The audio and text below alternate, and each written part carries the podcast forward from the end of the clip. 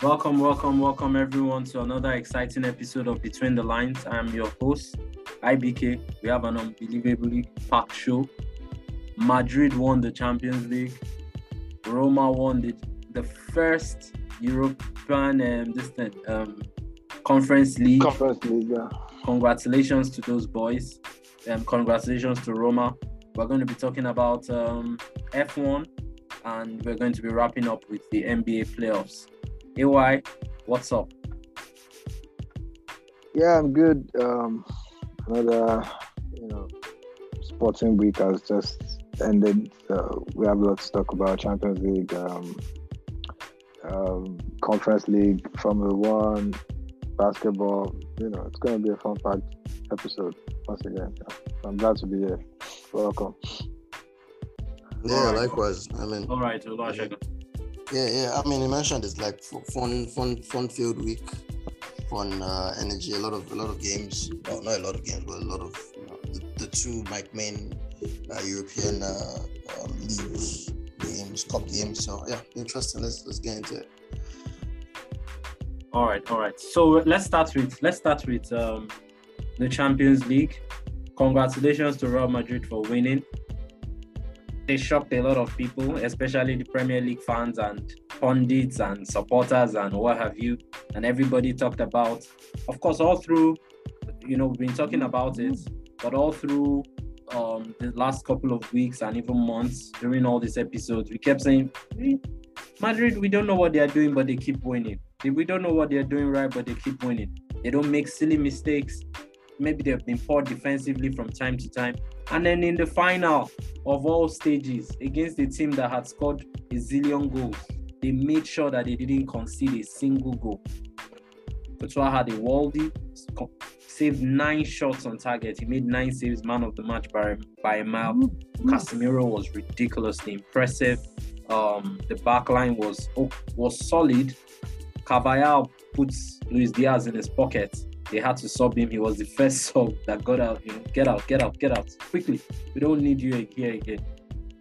Kroos grew into the game, especially in the second half.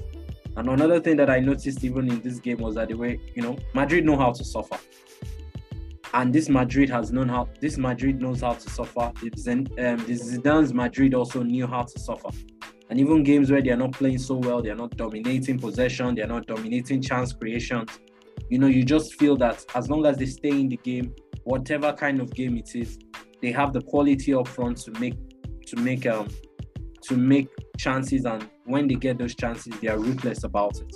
And that's what happened they, once again and that's what happened. Then finally took yeah a couple of other guys Valverde to put in a shift. He played a hybrid um, position um, role as being a fourth midfielder and, and joining the attack in a three-prong attack. And he, of course, when he when he was exhausted around 88 minutes, I wasn't surprised because he put in a shift, gave the assist for the goal. World class performance for them. Ancelotti too, never panicked. Great performance. AY. Uh, yeah, I mean, you, you said it all. Um, the, the thing is when you have uh, when your team is not as strong as the opponent, like we know this Real Madrid team is not this version of Real Madrid is not the one we used to.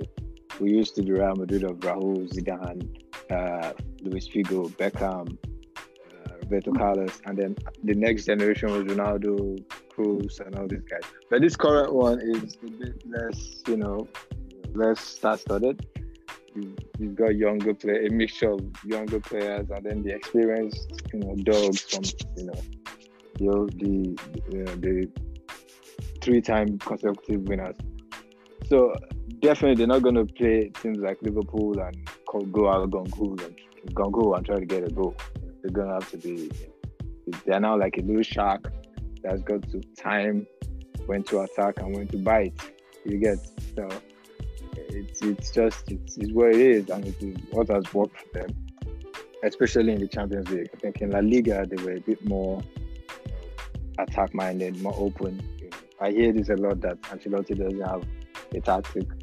I think that's ridiculous. You can see how he plays. You can see why he plays that way.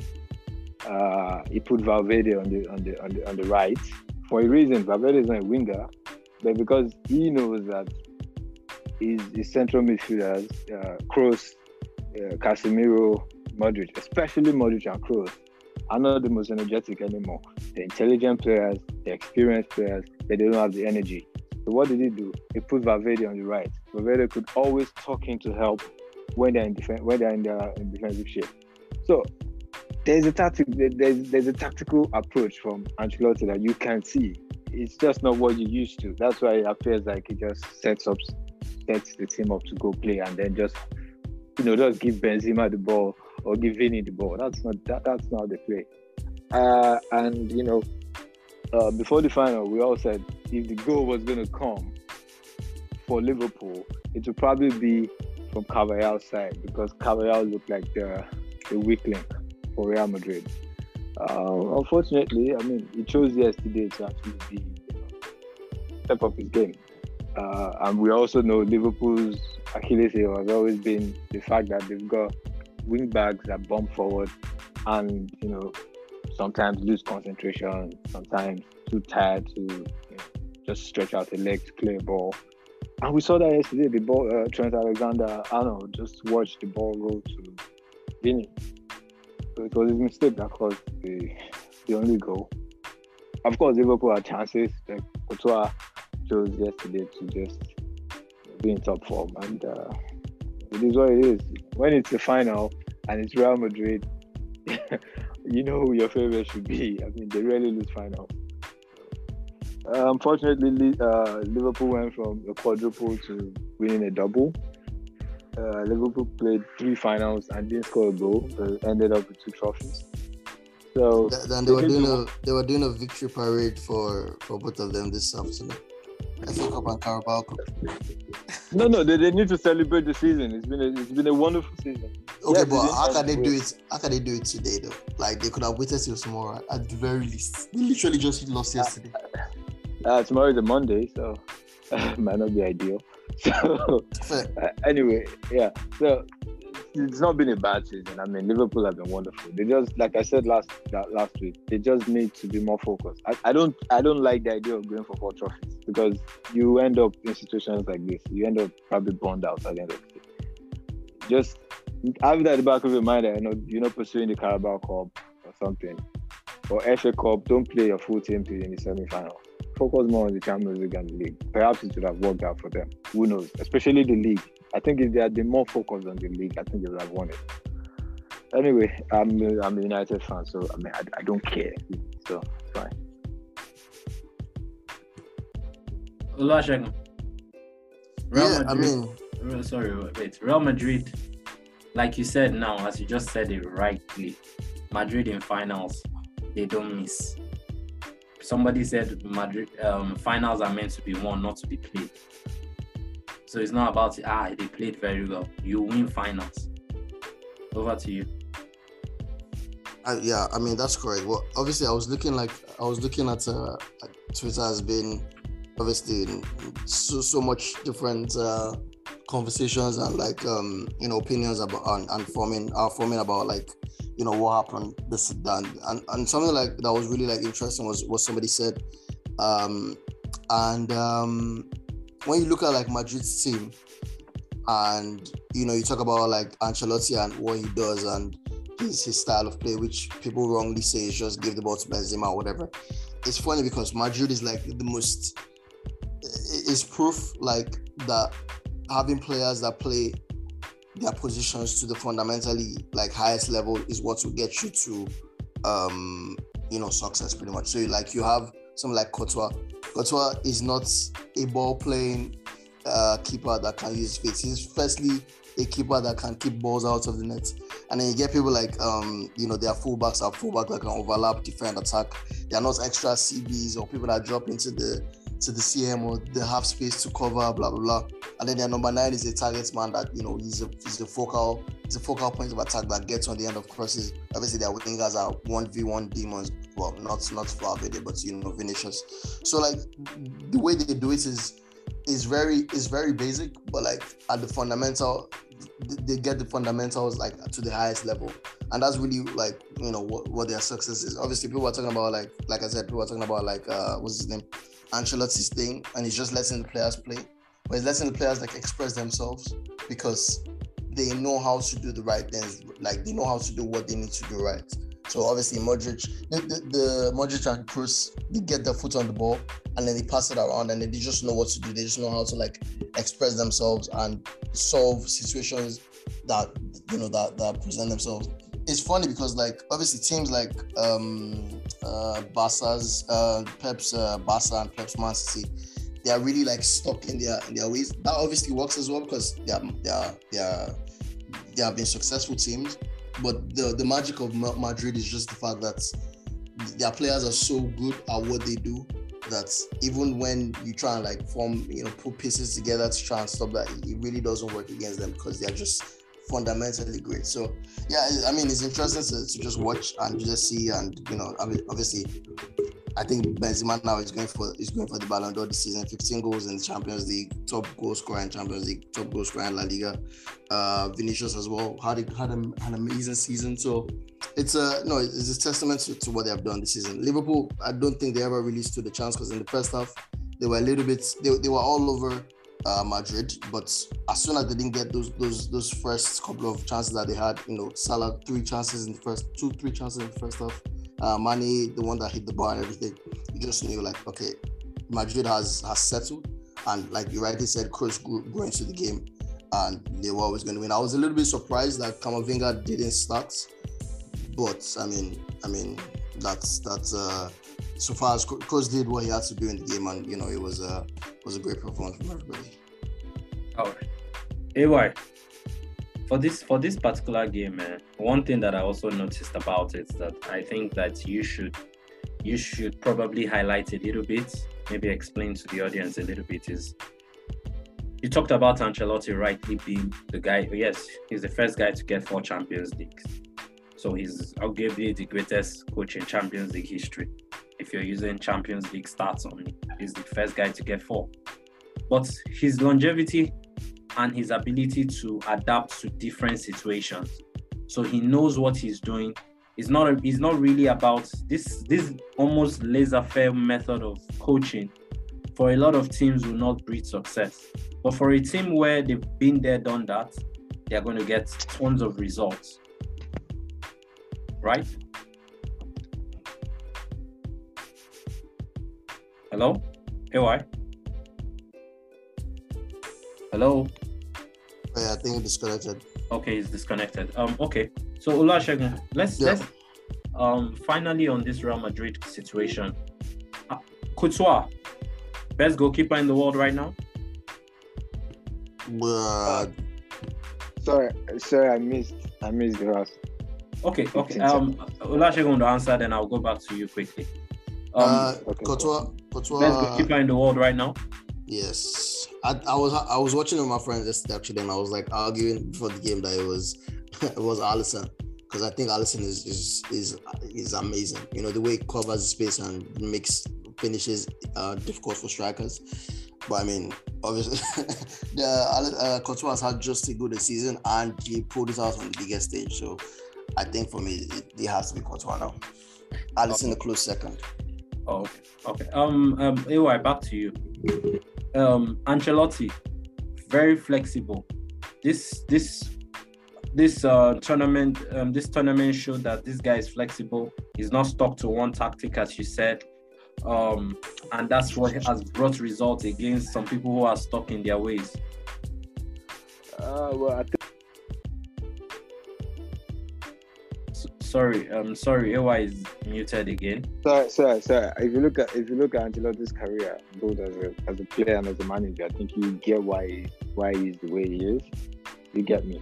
So let's say, okay, let's look at his career first as a manager. At AC Milan, he worked under Berlusconi, a very hands-on president. Okay, the president that would want to buy players for you, tell you the tactics he wants to play, tell you this, tell you that. But he worked fine under under under Berlusconi because Ancelotti's nature is more of a, a man manager kind of person. He manages egos. He's managing the ego of the president. He's managing the ego of the star players.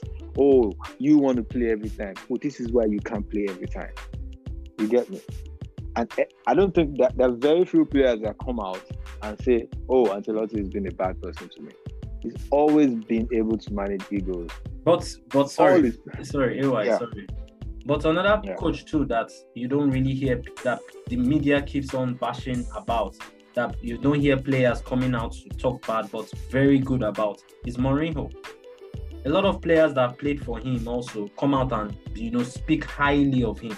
I was just listening You to can, can, I was just listening I- to um, Sami okay. Khedira, you know, um, on ESPN. When was it? Today or so, talking about his time in Real Madrid, and he loves the guy. Of course, this isn't a star player. Uh, Continue back to An- Ancelotti.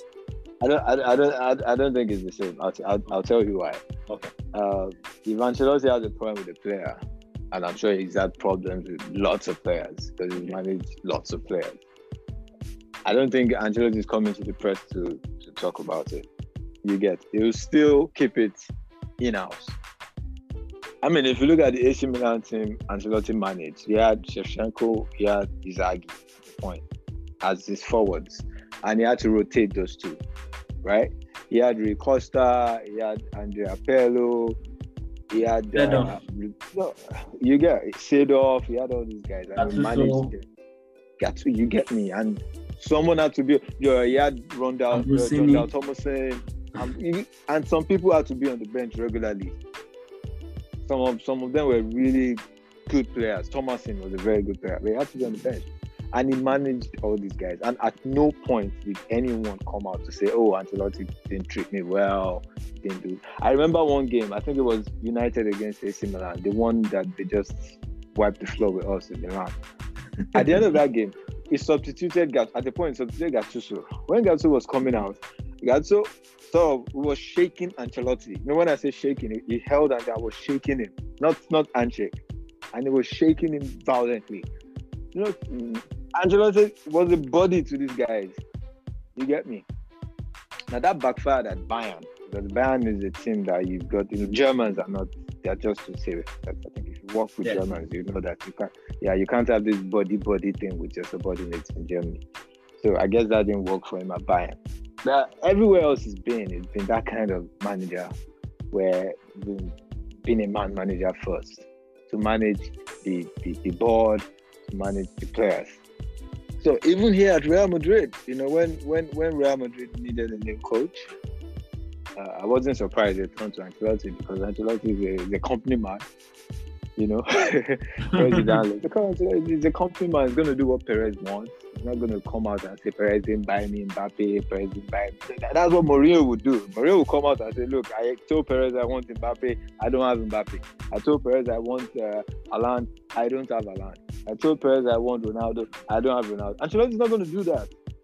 He's going to manage whoever Perez signs.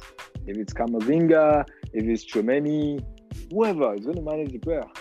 He's going to give his best. If, he, if, he, if, he's successful, fine. If he's not, still not going to throw the club under the bus. So that is why he's where he is. That's why he's successful. That's why everyone likes him. That's the fundamental difference between Mourinho and Ancelotti. You can't compare them. All right. Olashegun, is Ancelotti underrated? Uh, yes, because well, it's not under. Uh, I don't know. It's a funny question because, like, obviously, Okay, is he underrated generally, though, as in people's opinions of him? I think.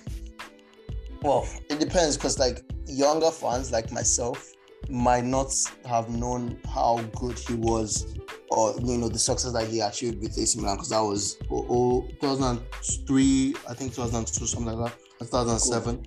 Um, and obviously, uh, the the first um, the, the one with Madrid was 2014, and then obviously Zidane was the one that did like the whole three peat and everything.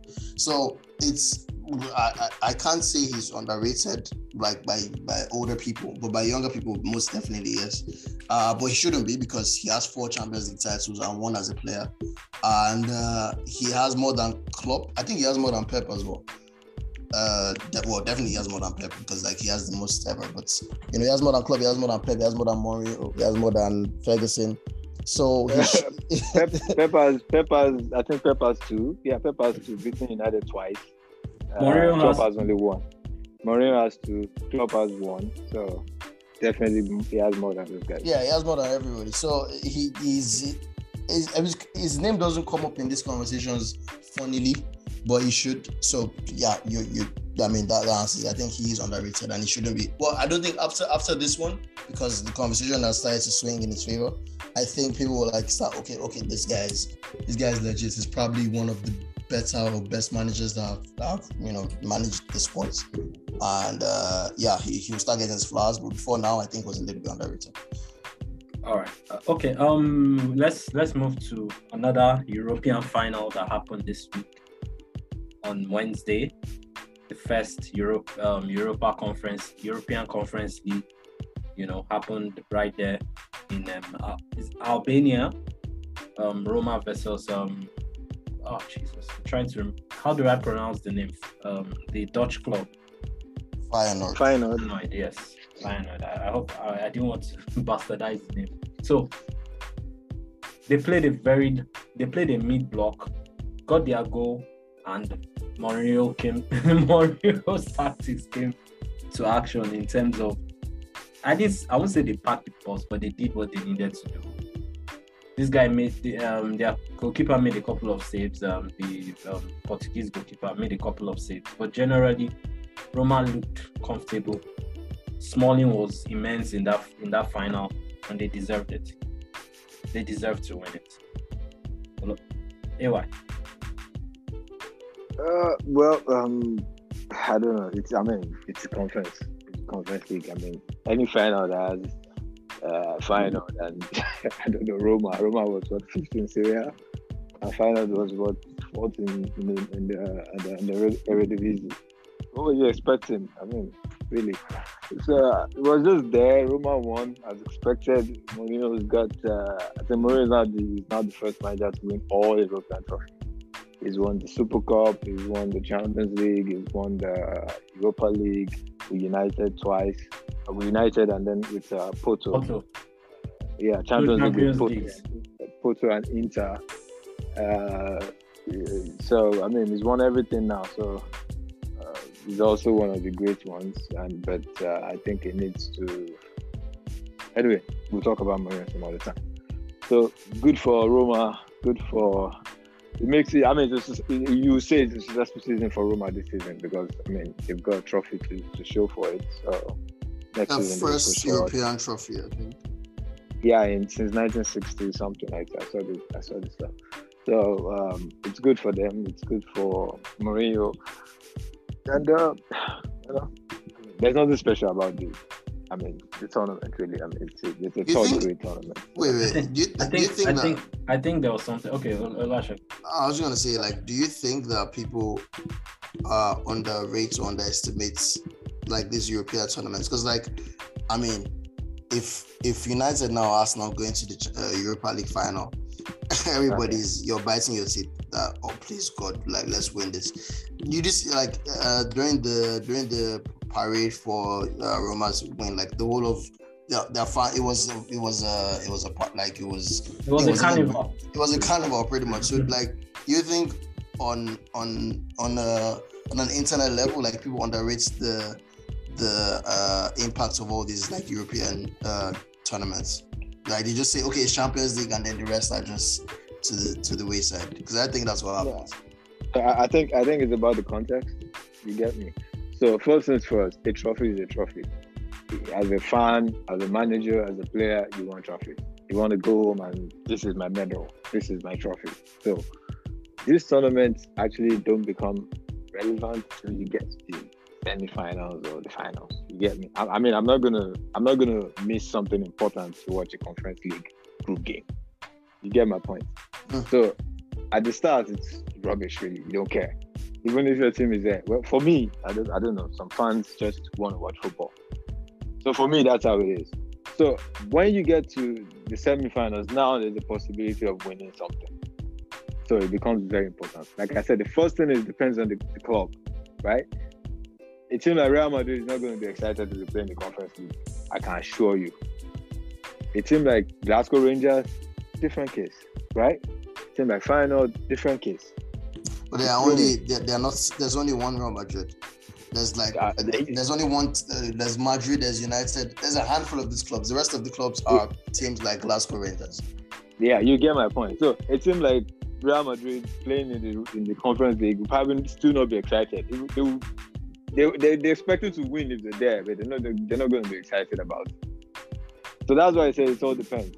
But of course, like I said, Roma is a team that has not won an European trophy uh, since 1950 something. I saw the stats. I can't remember. I think they won the Champions League 1954 or 64 or thereabout.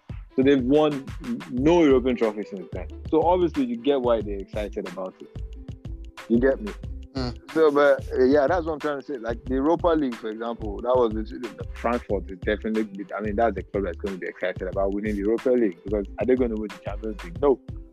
So that's the only European trophy they probably can win. So that's why I say it depends on the team and it depends on the stage of the tournament.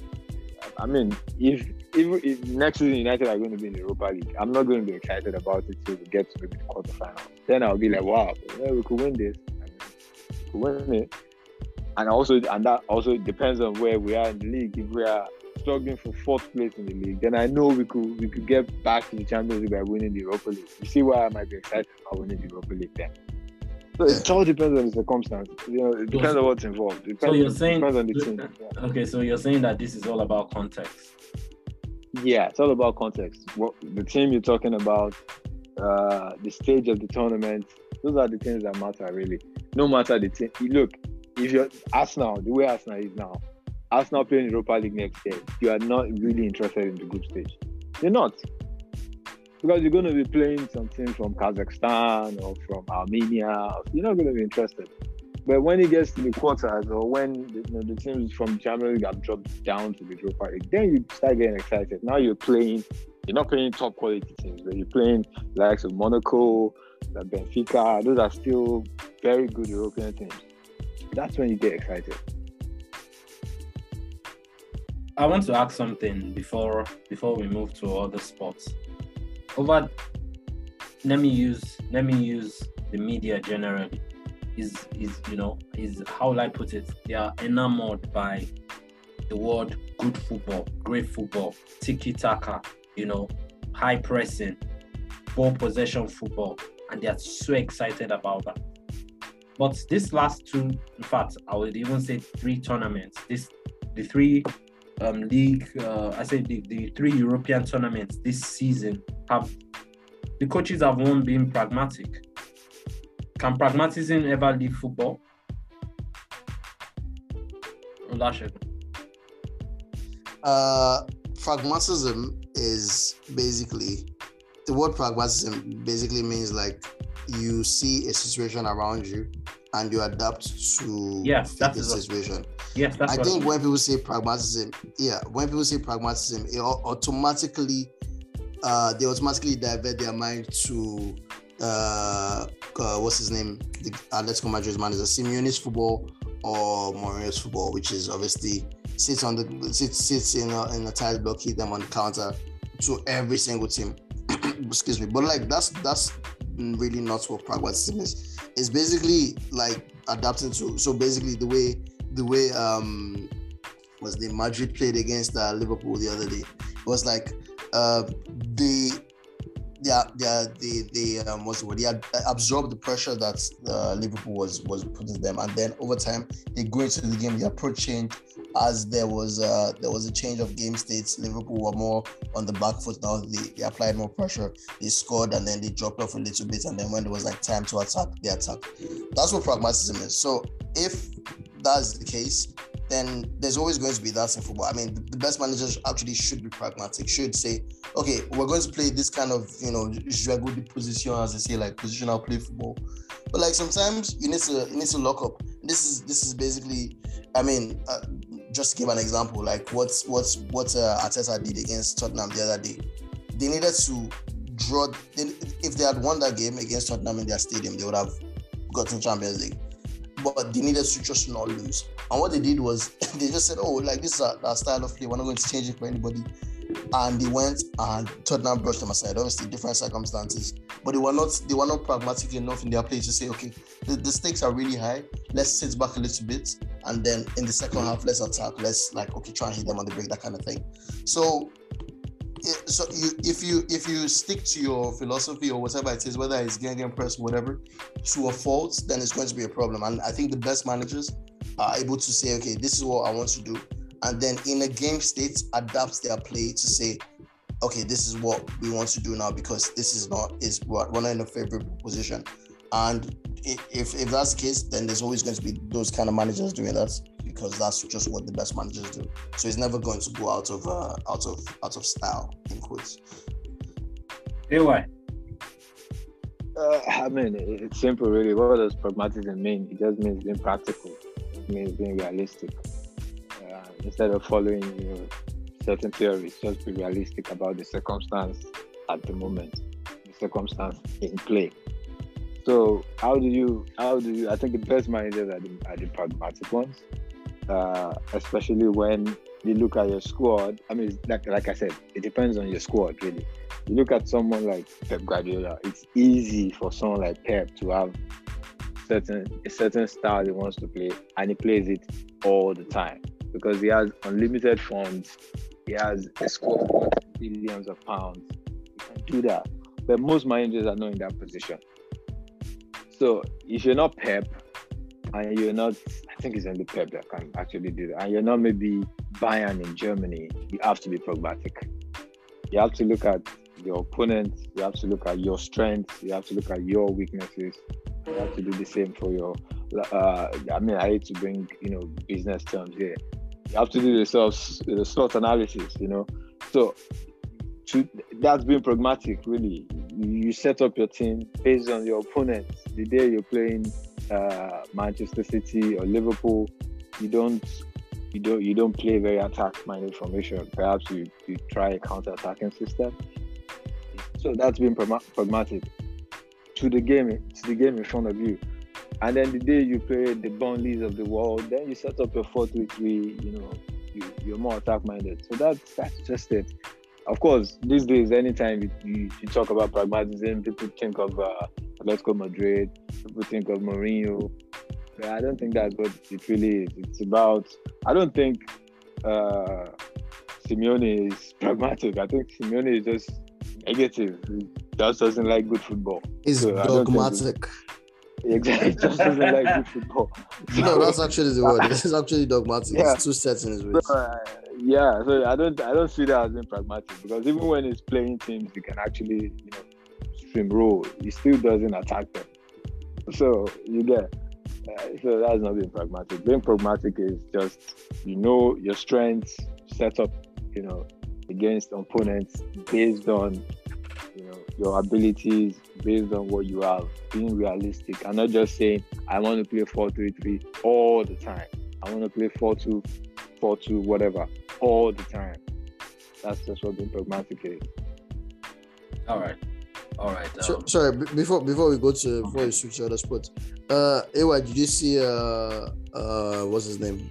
Rangnick has left uh United. What yeah. what, what are your thoughts on his, his tenure? Wait, wait, guys. I, I I wish we could go back to like five episodes. And I said this. Remember, I said this. I said, "What's the point of keeping this guy as a consultant? What's the point? What's the point? This guy is, is a failure as a manager. So what is he going to consult? What's he going to consult? so I'm not surprised, really. I'm not. I'm not surprised that you know the, the board. What uh, suggest though? What's he gonna suggest? Look, number one, this is a consultant that can't keep shots in public, right? He's not someone that is gonna just you know do his consultancy, submit the the the, the, the, the file to you, and say, okay, this is it. This is what I've done. Go through it, right? That's what a consultant does. If I employ you as a consultant in my company, I want you to come to me with a dossier or something like that. I don't want you to go uh, to the staff meeting and say exactly what's in the dossier. You get what I'm saying? So it, mm. this is a consultant that can keep shots, really. So are you? Yeah, and then he's actually failed as a manager. So you just you put two and two together, and, and when Erik ten Hag then says, "Okay, perhaps I don't need this guy," what's the point of keeping him around? I'm I'm not surprised. In fact, I'm happy. For once, United are actually they can actually see this this doesn't make sense and they cut him short. So I'm, actually impressed. Really, what's the point? What's who is he gonna consult for? Really, who's gonna listen to RR? It's 2022, man. The guy should just go. okay, okay. Um, anyway, we're moving to we're moving to um, Formula One. Can you talk about it briefly? Oh yeah, Checo. uh, Sergio Perez won won the Monaco Grand Prix. Uh, I think it's the first time Leclerc is actually finishing the race, but unfortunately, I, I took the finish fourth. He's not even on the podium for his own, you know, home race. Um, and uh, I mean, what can I say? I mean, it's, it's still Red Bull and Ferrari, uh, you know, basically running things. So uh, at the moment, Red Bull have uh, 235 points, while Ferrari have um, uh, 199. So I guess it's between the two of them. And the drivers' race is also getting, you know, hotter and hotter. It's now, um, uh, I think Mark, Max has 125, Leclerc has 116, and uh, Checo has uh, 110. But I, I, don't think Checo is going to finish first or second. So I, I would I would say it's going to be uh, between Max and um, and Charles. Leclerc. Leclerc, yeah. Yeah, yeah, Charles Leclerc. Yeah. Um, of course, instincts. You probably see Max as the one that is Max is very aggressive. He was really aggressive today too, but I guess he was just what he would And we have to thank God for the for the for the life of uh, Mick Schumacher. Is is is is is as his as car, but you know, had a, had a crash and split into two. But he came out. Oh, yeah. Wish him speedy recovery. Yeah, yeah. So that's uh, uh, that's um, some good news from the race. So uh, that's just it. And uh, Mercedes are still struggling. I don't think I don't think there's anything. I don't think there's anything for Mercedes this year. I, I'm happy. I don't. know Hamilton is already is Yeah, on 50 yeah. points, right? Yeah, he's not. He's not. He's not winning anything though. I mean, I think Max is on I think 125 points. Yeah, Max is 125. Hamilton is on 50. Even Russell is ahead of Hamilton. Yeah, Russell 84. has 84 points. Yeah, so I don't. I don't see. It's not happening. It's, it's not. I'm not winning anything. this year. So Oh, okay. All right, uh, Oluwasegun, thank you very much for for your time. No worries, guys. See you next week. All right, all right, all right. Okay, um, um, back to you, AY. Game seven. Who wins? Who wins Yeah. tonight? Celtics. Versus, well, sorry, sorry. Celtic versus Celtics versus um Heat in The Heat. Eastern Conference Finals in the NBA. Who wins tonight? yeah, this can be man. This can be in the next um, what? How many hours? Five hours, I guess. Um, the Celtics should win, but it's Ime Udoka. I don't know. I- No, wha- wha- Udoka. seriously, are we doing this Ime Udoka thing again? I thought I Sarah- thought he's I thought he's back in your good books. What happened? You know, Udoka can mess up a, a cup of coffee. I, I don't know. He just, just, just doesn't. He just doesn't do the right things at the right time. He just, I don't know. I mean, I don't know. Why was, why was? I mean, I just see some mistakes. Right, right, rightfully so. Everything is done in Udoka. I saw some plays that were just ridiculously stupid two days ago. I'll give you an example. There was a play where Robert Williams was on was on uh was on was on uh truce, right? Was on no not truce, was on BAM, right? For some reason, Marcus Smart, who was not smart, thought he had to help Williams out, right?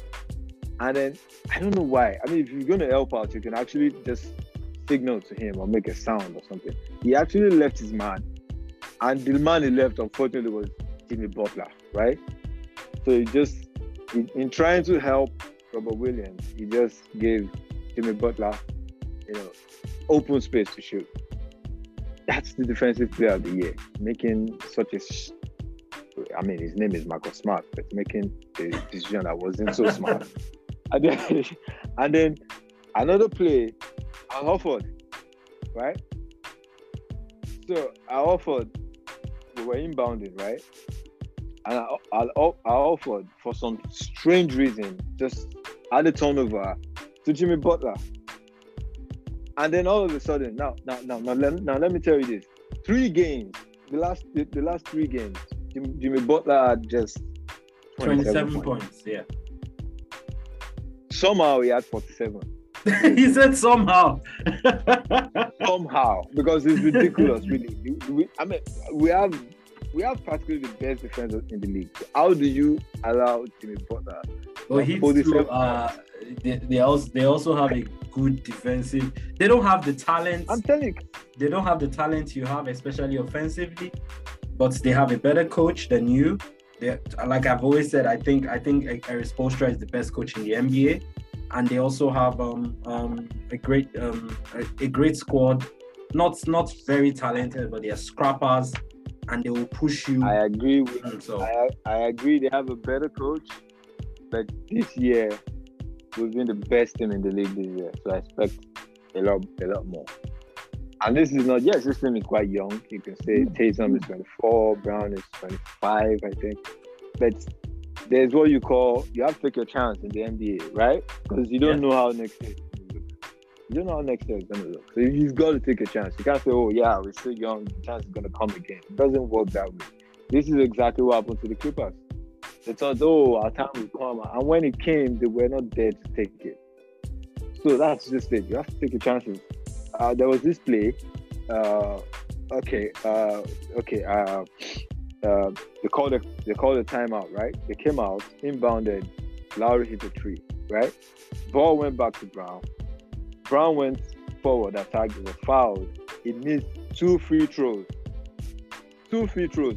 We were leading before the we were leading by two points before the timeout. All of a sudden, we were one down, and then he missed two free throws. Ball went to Lowry again. He hit another three. That's just it. You don't make mistakes like that. I get that you're young. I get that. But what's I don't know.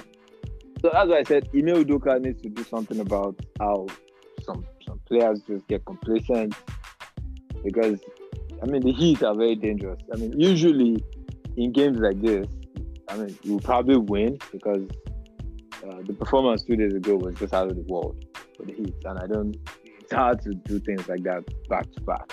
You get so.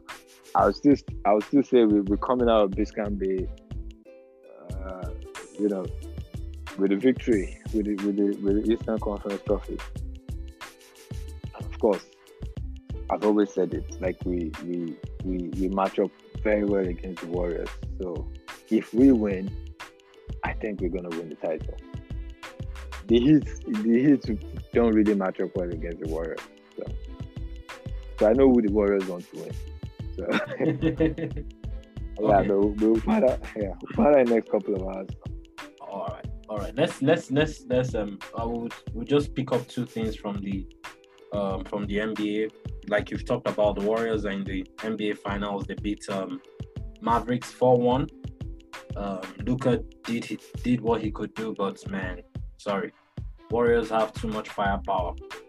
I don't know if they'll be back next season. In terms of uh, they have to find that second player, that second option that can that can work well with Luka. It's not just one thing to find a second option like a second great player, but they need to find somebody who. So I'm sure their scouting team is working hard enough, and I hope they pull up something. You know, they pull it. should I say the rabbit out of the hat? Finally, Uh, yeah, yeah. finally, Darwin Ham has been named the new LA Lakers manager. Here are your thoughts on that? Is this a LeBron pick or is this a, G, a Jeanie Buss pick Uh, or is it or is it a Pelinka pick? I don't know. or is it suppose- pick? Or this you guy? know, Or Phil Jackson pick? yeah, we'll pick them. We'll pick them based on what you know. Uh, sorry, sorry. I'm gonna, I'm gonna, I'm gonna go back to the Luka stuff a little bit. I think one of the points Luka has is uh, Luka doesn't have, you know, the average NBA player played college football in the US, right? Mhm. and most NBA players have been on Team USA and all that. So the average NBA player of Luka's stature has has has should have established friendships from college, established friendships from Team USA. Things like that make it easier for, for teams to get players. Like because because you probably have a relationship with, for example, let's say Luka attended college in the US or something. So he probably has a relationship with uh, Paul George already. He has a friendship with Paul George. You can just pick up the phone there, oh George, man, come on, man, things are not very easy here. You know, maybe you should just, you know, come over here and make things work. You know, you know how we should do in college and everything. And then Paul, Paul George looks at the situation in, in LA and he's like, man, I'm, I'm, I'm out of here. So he wants to go to Dallas, right? So, but it, it's not like that for obvious reasons because there's a there's a conception that Luka always wants the ball. So if I'm pushing to go to Dallas, do I want Luka to always have the ball? So unless Luka can have established friendships, But LeBron always had the ball too. like I said, LeBron always had established friendships. So the average player already knows LeBron is far better than me. So I just if he calls me to come, yeah, yeah. so if he calls me to come play with him, I don't really mind. I want to win. I want to win rings and all that. But in Luka's case, it's, it's a bit different. So it's going to involve Luka coming out of the shell. It's going to involve Mark Cuban being smart. Uh, they they had this Harrison. That's his name. Ah, for once I can I I'm, I remember his name straight up. So Harrison was hired from Nike to to head basketball operations in Dallas. So the reason it was also hard was because you know at Nike he worked with lots of these NBA athletes, so he has established relationships with these NBA athletes. So the idea is that he can also persuade some of them to come to Dallas. The problem is who is coming to Dallas? Who are you persuading? Are you persuading someone like Rudy Gobert? Or are you persuading someone like uh, AD? Rudy Gobert is not an offensive player. That's that's where I I Yeah, yeah. he needs a, he yeah, needs an offensive player. I think they'll be Yeah, able to I be get- coached well enough because their defense improved this season. They're in top ten defense this season, and they've improved tremendously. Of course, you, you know you need a second option. If I was asked, if I was asked to, to recommend someone, I would, I would, I would say Anthony Davis. He looks like perfect fit for Luka Mm, Doncic. mm, that's a good one. That's a good one. But but I'm not sure it's gonna happen. At least not this season. But uh, the problem, the problem the Mavericks are gonna have is they have the contract of Bertans.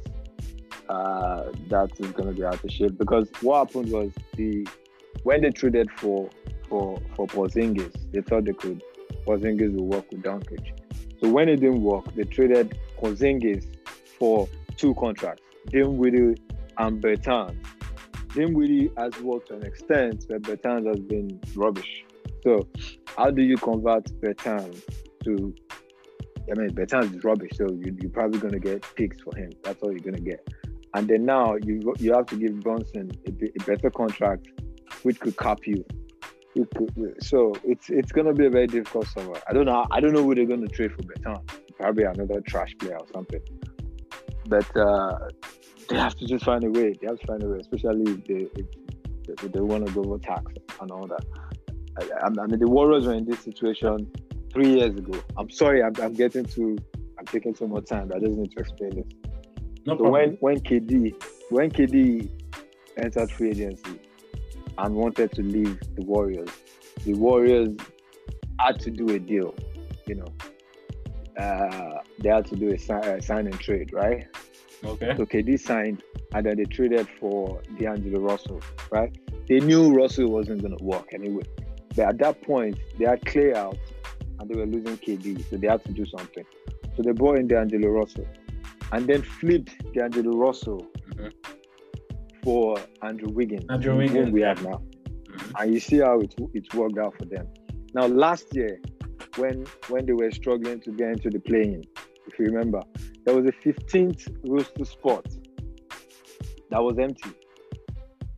Uh, management wanted it to remain empty so they could reduce their tax bill, the luxury tax bill.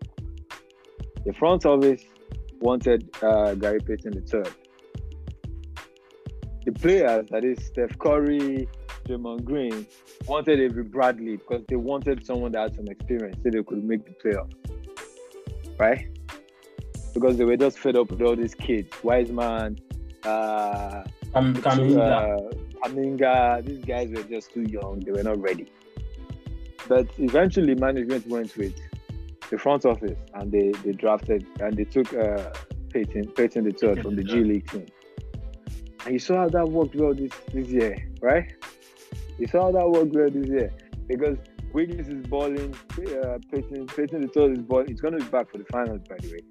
So it's just it's you've got it takes a lot of planning, it takes a lot of intelligence to to to, to make these decisions. At times, your decision might look bad, but your ability to flip a bad decision to a better decision is very important. The same way the Warriors were able to flip D'Angelo Russell for Andrew Wiggins. You know, because they, they were they, they fed into the loss of the Timberwolves for D'Angelo Russell. I, I call it lost because I don't I don't get it. They were just they were just so eager to link uh, D'Angelo Russell with Karl-Anthony Towns uh, for some dumb reason. So I don't know. anyway, that's that. That's the long story. I'm beginning to sound like a, a sort of a raconteur. So let me stop. All right. All right. Um, with that, we come to the end of another exciting episode of Between the Lines. I'm your host, IBK. AY was with us. Or AY is with us. Um, also was with us. Thank you very much, AY. Yeah, you're welcome. Cheers. Thank you very much, everyone, and good night.